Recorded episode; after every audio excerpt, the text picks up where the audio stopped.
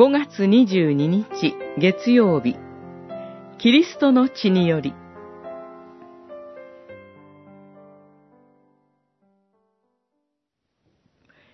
あなたはほふられて、あらゆる種族と言葉の違う民、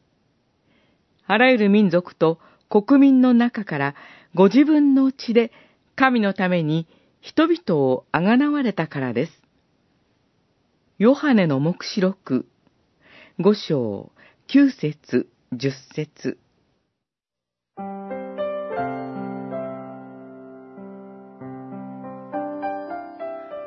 教会と聞いて、まず心に思い浮かべるのは、屋根の上に建てられた十字架ではないでしょうか。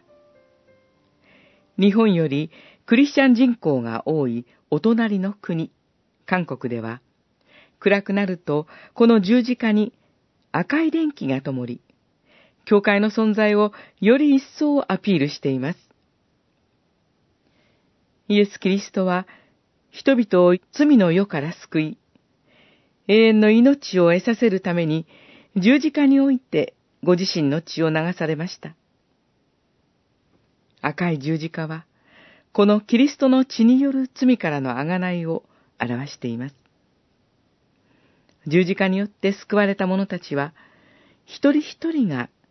主イエスキリストに、聖霊によって結び合わされています。そして、その一人一人は、世の中で孤立無援の存在なのではありません。キリストの下で一つの群れとなり、お互いを兄弟、姉妹とする強い絆で結び合わされていきます。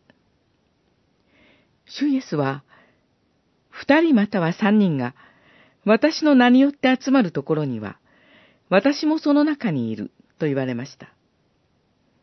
そのような小さな群れから、数百人を超える大きな群れまで、